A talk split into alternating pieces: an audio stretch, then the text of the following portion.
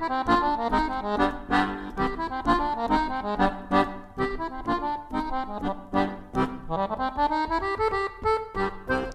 day. I hope you are well. Staying current is challenging, especially today.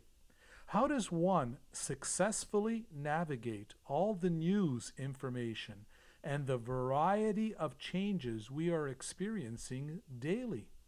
It is so difficult to organize and interpret this fast paced life.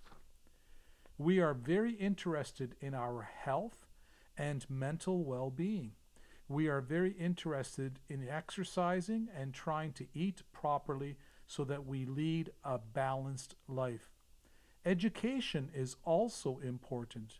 We want to work and, of course, enjoy moments of celebration with family and friends. We are also interested in traveling and supporting our community. In addition, we have many concerns the environment, the cost of living, inequality, keeping a job, safety, and security. We question everything, and we are not really sure about who to trust and what to trust as truthful information. The crisis has and is impacting everyone. There is still so much uncertainty, and we continue to live in fear. Similar to others, performing artists are struggling to find opportunities. One area of my work involves practicing so that I stay in shape, prepared, and hopeful to meet that future opportunity when it does come. In addition, to stay current requires reading, it requires participating in virtual webinars, it requires communication with colleagues and organizations.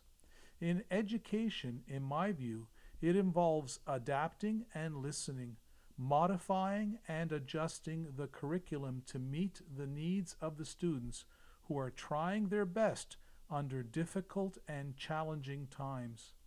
Now, more than ever, we need to show kindness and gentle caring with our words and actions. So many of us are fortunate and are in better living circumstances when compared to others.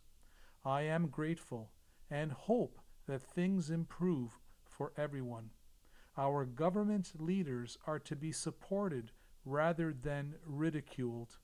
I believe that they are trying their best and they all want to help everyone. It is so complex to serve a large country population. Each of us has a role to play. It begins with us.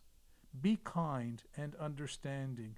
Be up to date with useful and truthful information.